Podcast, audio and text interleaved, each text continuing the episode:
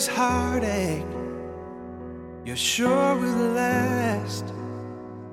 The skies above fall with rain. My friend, I've been there. This storm will pass, and I can tell you the sun will shine again. You are not forgotten. His eye is on the sparrow, and I know he's watching you.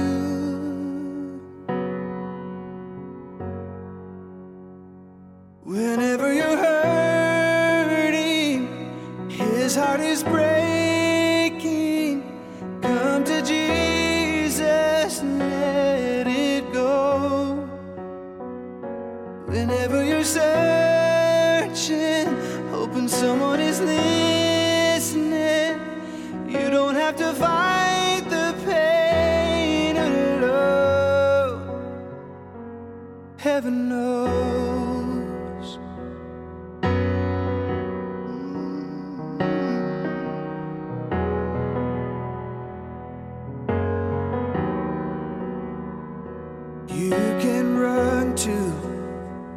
The God who made the fields and the mountains, he knows your name, and he knows what's hidden, the hurt and shame. But oh, precious Jesus, he loves you just the same. No, you are not forgotten, the God of all creation. I know. Good evening. We're glad you've come to be with us here at Grapevine Baptist Church. We are so thrilled that you'll take part of your time whenever you take that and you tune in and you use this for encouragement. Let me say again, thank you. This has been a lot longer than any of us expected, dealing with what we're dealing with. Thank you for your faithfulness. Thank you for your support. Thank you for your words of encouragement. We are blessed to be serving here at Grapevine. The whole staff feels that way. And we just want to again thank you for how you love us and continue to lift us to the Lord. But as we do say that, it's all about Christ. And whether COVID is going on, whether there's an issue going on elsewhere, you have a relationship with Jesus Christ. And if it's real, you want to be a part of God's people. You want to sit and hear God's word. You have a desire in you by the Holy Spirit that compels you to seek after God.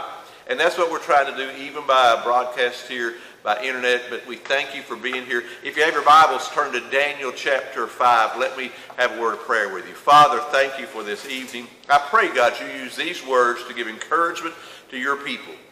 I pray, God, you help us to understand. Help us, God, to apply. Help us, God, to be sensitive to your truth. And God, use this message, God, to reach others around the world, Father. And God, I just pray that you just speak into us right now by your Spirit. In Jesus' name, amen. Daniel chapter 5, verse 1, and you'll keep your Bible open. We'll be looking at the entire chapter.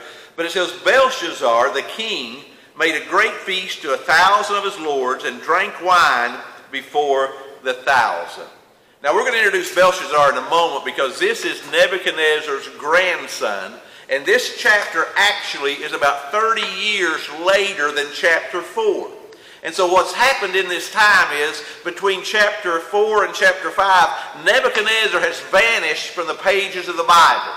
God shows us how the Babylonian kingdom came into being, basically came to how it came to be the greatest nation in the world, and he's also showing us the demise here. And so that's what's happened to Nebuchadnezzar. But I was reading the other day a story, and it was a story based on a man who was a part of the Navigators ministry. And if you're not familiar with the Navigators, it is a tremendous discipling ministry, a tremendous ministry reaching people, equipping people for the kingdom of God and to serve Christ. Well, this gentleman and his wife felt like God was leading them to Uganda to begin missionary work there in a country that was in need of what they had to offer. And so they took their family, uprooted them from the United States of America, flew them into Kenya. He put his family in a hotel room, he rented a Jeep, and he began to travel into Uganda, traveling across the border, trying to find where he would be serving, because he had no one there waiting for him. He just felt like this was what God was saying.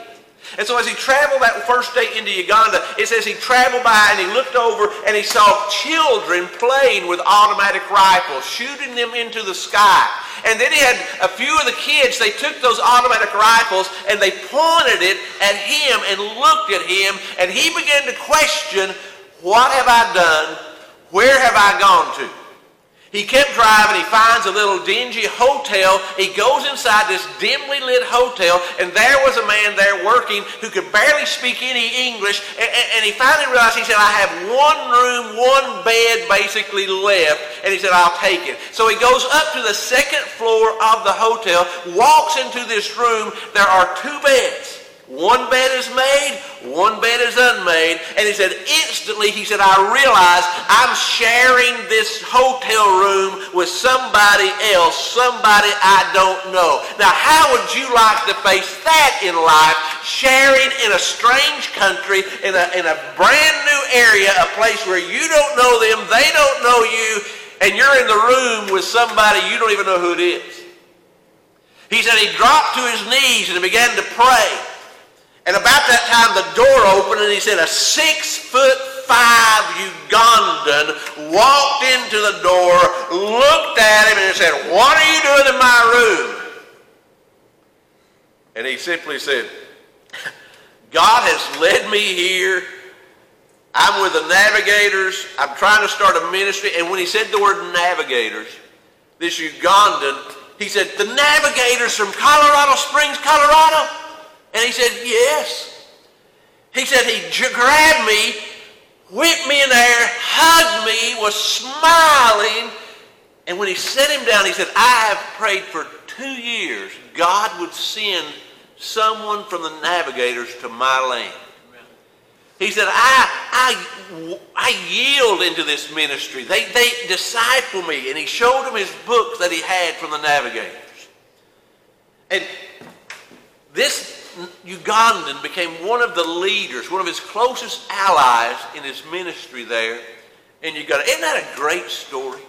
Isn't that amazing how God, he knows our steps in advance? And here he led this man from America all the way to Uganda without a plan per se, but he had it all worked out. You better be close enough to God to hear him speak, and when he speaks, you better obey him.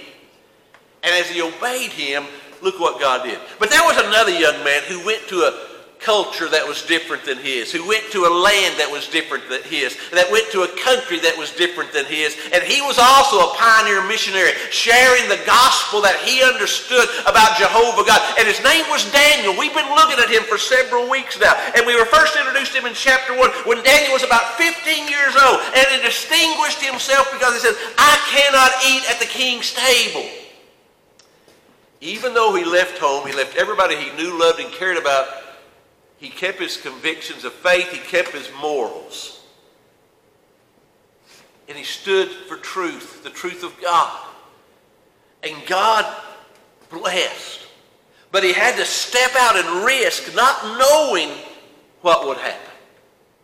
And then you find in chapter 2 and chapter 3 of Daniel, again, he's now not 15 in chapter 2 and chapter 3. He's in his 30s, and the king has a dream, and he interprets the dream for the king, and all of a sudden this young man, he's promoted to the prime minister of this country. Now that's an amazing thing, that you are taken as a slave, and within 15 years, you're the prime minister of a country.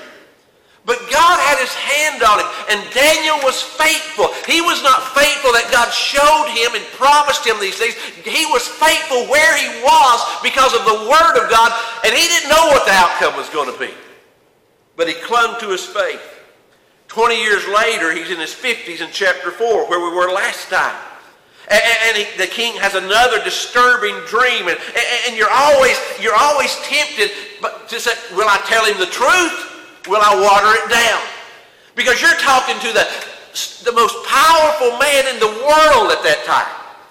And I've got to tell him, you're going to go crazy. You're going to go insane. You're going to act like a wild animal. You're going to be eating grass out in the field. Do I tell him the truth? Or do I just say, well, you're going to have a rough season of life. It's going to be okay. Don't water down the truth. Now, we can be tactful many times in how we present it, but don't water down the truth. So he tells the king the truth. And again, what happens is you find at the end of the 7 years where the king goes crazy, he's out in the field, he responds to faith in Almighty God. I believe he was born again. And so here's what's happened. We see how Nebuchadnezzar, I believe, responds to God. And then we come to chapter 5. 30 years later, Daniel is about 80 years old. Nebuchadnezzar has faded from the scene. And so who's on the throne? Well, it's interesting to see how his grandson came to the throne. Because what happens here, the grandson comes to the throne and he's having his last meal. Do you know when your last meal is? I didn't say was. I'm saying, when will your last meal be? And he's on the throne. The funny thing is, liberal scholars used to deny that Belshazzar actually was king of Babylon until the 1920s, where they found documented proof, discoveries that revealed his life and everything about him. And here's what happened. When Nebuchadnezzar went off the scene, his son began to reign after his father's death. Nebuchadnezzar reigned for 43 years. His son was on the throne for 2 years, and he was assassinated by his brother-in-law. Now, after 4 years, the assassin, he died, and his son took over. Now, when his son took over, he was beaten to death by conspirators. And they placed on the throne the person they wanted to, and their choice was a man named Nabonidus. And Nabonidus had married Nebuchadnezzar's daughter, and he would reign until the end of the Babylonian Empire. Now, Nabonidus' son is Belshazzar. And he made Belshazzar co-regent with him, and he lived not in Babylon, but he lived away while Belshazzar was the ruler there.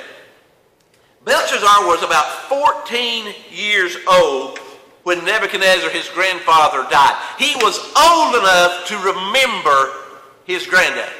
He was old enough to understand what his granddaddy had experienced. He understood the testimony of, I was a wild beast out in the field eating grass like a wild animal, and all of a sudden God restored it. God humbled me, and then God brought me back, and I give honor and I give reflection to Almighty God. He understood the stories, but apparently they didn't penetrate his heart very well, because look what's happening here. He's having this great feast. Everybody's in this large place that would seat 1,000 people, and they're drinking. They're having a big party. They're in this lavish banquet room. And look what it says. And Belshazzar, while he tastes the wine, commanded to bring the golden and the silver vessels, which his father, which in biblical times, when you say your father, that can mean grandfather or father. It's like saying the faith of our fathers, had taken of the temple which was in Jerusalem, and the king and his princes and his wives and the concubines might drink therein. And they brought the golden vessels that were taken out of the temple of the house of God, which was at Jerusalem. And the king and his princes, his wives, and his concubines drank in them. And they drank wine and praised the gods of gold and of silver and of brass and of iron and of wood and of stone. Do you see what he is doing here? He is defying Almighty God. He is defying God Jehovah, whom Nebuchadnezzar had responded to. He is defying the God of Daniel, Shadrach, Meshach, and Abednego. He is defying the God of Israel. Why? He said, your God is worth nothing more than the whole wide world. That's what his act was. It was an act of defiance against Almighty God. And he knew about his granddad. We'll see that later as Daniel brings it up again, but he at that moment, they were surrounded by the Persian army. Cyrus had already encamped around Babylon. They had been around Babylon for 4 months. Now here's the thing about Babylon. The walls of that city were 80 foot tall. They were 80 foot, it says the outer wall was nearly 80 feet thick. thick, and it was surrounded by a moat. And so when you could scale up the outer wall, if you got through the moat without being killed, you scaled up that wall, you dropped down on the other side, you had another wall ahead of you, which you could be taken out by the next wall of archers or whoever was on the wall. It was a fortified city. It had never been penetrated. The Euphrates River, it flowed in different ways into Babylon. So they had fresh water, they had fish that could be there, they had stockpile, historians tell us, 20-year supply of food. So they're surrounded by an enemy army for 4 months, and they're having a party. Why?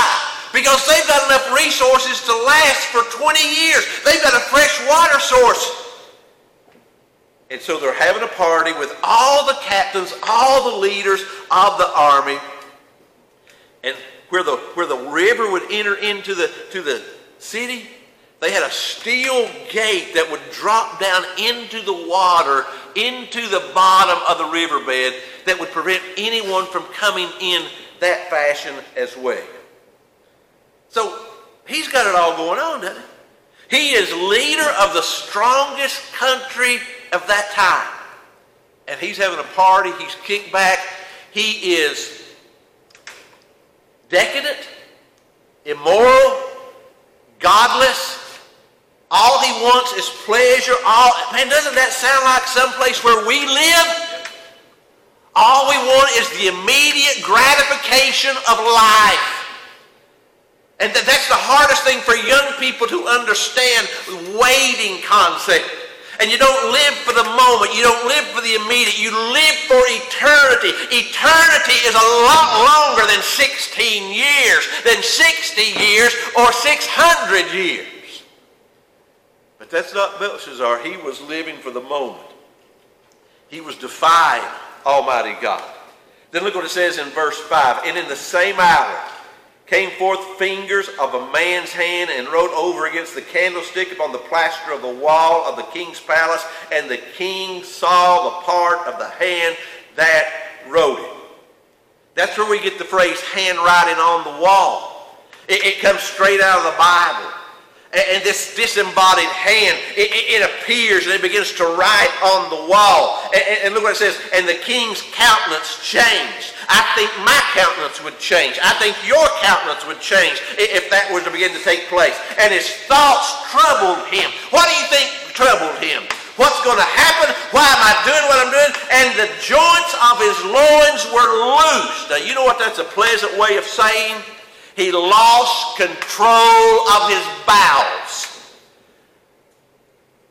All right, moving on. And his knees smote together against one another. He is scared out of his wits. Now, he can't read it. He just knows there's a divine being behind it. And he cried aloud, bring the astrologers, the Chaldeans, the soothsayers. The king spake and said to the wise men of Babylon, whoever shall read this, show me the interpretation. Now, he probably cleaned himself up a bit before all this took place. But anyway, that's just extra. Whosoever shall read this writing, show me the interpretation, shall be clothed with scarlet, have a chain of gold about his neck, and shall be the third ruler in the kingdom. His daddy's the ruler, though he doesn't live there. He's second. You're going to get a promotion. Everything is going to go good if you can tell me this. And then came in all the king's wise men, but they could not read the writing nor make known to the king the interpretation thereof. Lost world doesn't understand the things of God. The spiritual can only be discerned by a spiritual man or woman who knows Christ. And let me throw this in. I hear a lot of people talk about, they're a spiritual person. Don't have a clue what they're talking about, because it's not about faith in Jesus Christ. And that's the only spirit I'm talking about. There's a Holy Spirit and there's an unholy spirit. So what spirit you got? Then the king, they could not read it. Then King Belshazzar greatly troubled. His countenance was changed. And the lords were astonished. Nobody to help him. Guys, that's the way the world is. The world promises you, we got it, we understand it, we can explain anything to you, but they cannot explain the hand of God here. They cannot explain the Word of God. They cannot explain the working of God. But this is, and now the queen, by the reason of the words of the king and his horse, came into the banquet house. Now I believe the queen, which would be his mother, I believe she was probably a convert to the faith of Daniel, because she wasn't at the wild party. I think that's an encouraging thing to understand. And she understood. She spake that, O king, live forever. Let not thy thoughts be troubled, nor let thy countenance be changed. There is a man. I find that's a great line. There is a man. And that's what we need today, is we need men to stand up for the Lord Jesus Christ. We need men to lead their homes in the way of righteousness, in the way of holiness, in the way of being committed churchmen. We need men of God. There is a man in thy kingdom, in whom is the Spirit of the holy gods. And in the days of thy father, light and understanding and wisdom, like the wisdom of gods was found in him, whom the king Nebuchadnezzar, thy father, the king, I say, thy father, made master of the magicians, astrologers, Chaldeans, and the soothsayers. Now interpretations can vary. And she was actually saying, he is the wisdom of God.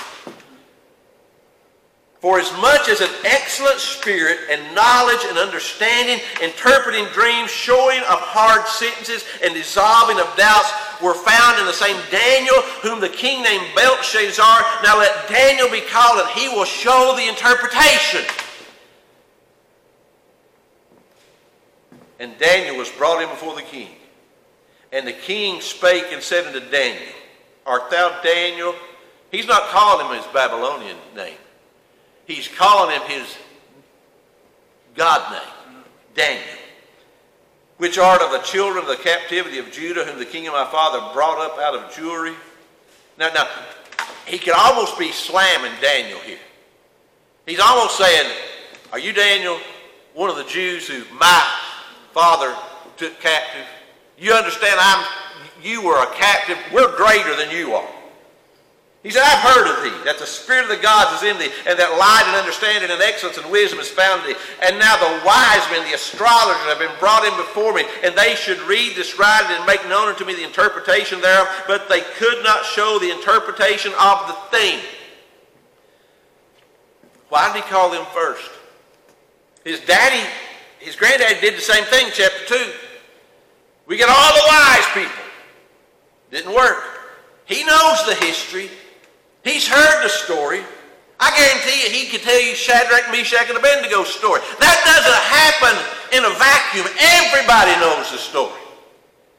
I heard of thee, that thou can make interpretation and dissolve doubts. Now, if thou can read the writing and make known to me the interpretation thereof, thou shalt be clothed with scarlet, have a chain of gold about thy neck, and thou shalt be third ruler in the kingdom.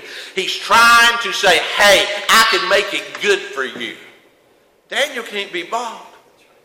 Daniel is not impressed with the gifts. He's already been there, done that, right? That's what happened to him before. We get so many people who get enamored with the promotions of the world, and they miss God in the process because your motivation gets tainted. And Daniel said, let thy gifts be to thyself and give thy rewards to another. I don't need that stuff. Yet I will read the writings unto the king and make known to him the interpretation. O king, the Most High God gave Nebuchadnezzar, thy father, a kingdom and majesty and glory and honor. And for the majesty that he gave him, all people, nations, language trembled and feared before him, whom he would be slew, and whom he would be kept alive, and whom he would be set upon, and whom he would put down. But when his heart was lifted up and his mind hardened in pride, he was disposed from his kingly throne and took his glory from him. His mind hardened in pride. Guys, that's a lot where America is today. We're so filled with pride. He was driven from the sons of men, and his heart was made like the beast, and his dwelling was like the wild asses, and they fed him with grass like oxen. His belly was wet with the dew of heaven, till he knew that the Most High God ruled in the kingdom of men, that he appointeth over it whomsoever he will. He's telling him his dad's story. And thou, his son, O Belshazzar, You have not humbled your heart, though you knew all this. You knew how your grandfather Nebuchadnezzar was filled with pride. You knew how he was lifted up in himself. And you knew how God brought him low. But you're doing the same thing he did. You're not humble. Thou hast lifted up thyself against the Lord of heaven, and have brought the vessels of his house before thee. See, he brought up those vessels from the temple saying, they're just worth holding my wine. Your God's nothing. And thy lords, thy wives, thy concubines have drunk wine in them, and thou hast praised the gods of silver, gold, of brass, iron, wood, stone, which see not, nor hear, nor know. Your whole understanding is amiss because you denied God. And today, if you don't understand Christ, your whole concept, your whole worldview is amiss. And the God in whose hand thy breath is, and whose are all thy ways, hast thou not glorified? Who are you glorifying with your life? Who are you honoring with your life? Who are you living for with your life? That's what he's expressing to us. Then was the part of the hand sent from him, and his writing was written. And this is the writing that was written. Mene, mene, tekel, upharsin. And this is the interpretation of the thing. Mene, God hath numbered thy kingdom and finished it. Tekel, thou art weighed in the balances and art found wanting. Perez, thy kingdom is divided and given to the Medes and the Persians. See, Daniel preached a message, and he preached this message, and what amazed me, he says, God hath numbered thy kingdom, and he's finished it. Over in the book of Acts, I believe it was, Acts chapter 17, Paul said the same thing to the Athenians. And he says the same thing still to us. He says, and he hath made of one blood all nations of men for to dwell on all the face of the earth, and hath determined the times before appointed and the bounds of their habitation. God sets up kingdoms and God sets them down. God sets up nations and God sets them down. Who are you living for? What are you living for? And so here was Daniel. He's 81 years old. He's not impressed with the gifts that were offered to him. He's not impressed with what the king was trying to get him to do. He was not swayed in any fashion.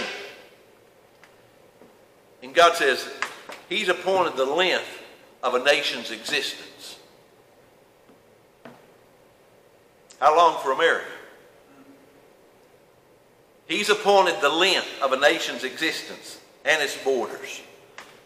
Why? So that they might seek God. And when that stops, what's our point? So what's God saying?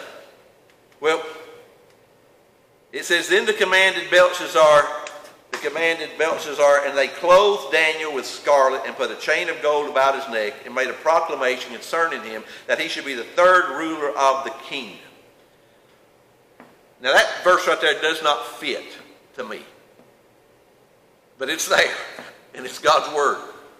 And so as you look at that, he's saying, I'm giving you everything that I told you I was going to give you. Daniel did not tell him a nice, sweet interpretation. And so in the act of what the king is doing, he said, I defy your God. Party on! Put the gold robe on and put the gold chain on. You're third in command now. I know you're smart. You got to understand it. We're going to keep on partying. And that night, Belshazzar, the king of the Chaldeans, and Darius the Mede took the kingdom in about 72 years old. He died. See, what happened was this. History proves that Cyrus diverted the Euphrates River. And there was a channel apparently, and they were able to divert some of the water to where the water level went down in the river to waist deep. They go through the river waist deep. Nobody's ever done this before. And they found that the gate was not even closed in that. They go into Babylon. All the leaders, captains, military men are already gathered in one place. And in one night, Darius took the kingdom. Belshazzar refused to repent. What's God say? God's judgment may be delayed, but he still judges. He sends prophets. He sends preachers. He gave his word. He's given his Holy Spirit. Listen to the word of God. Are you living for the party? Are you living for pleasures?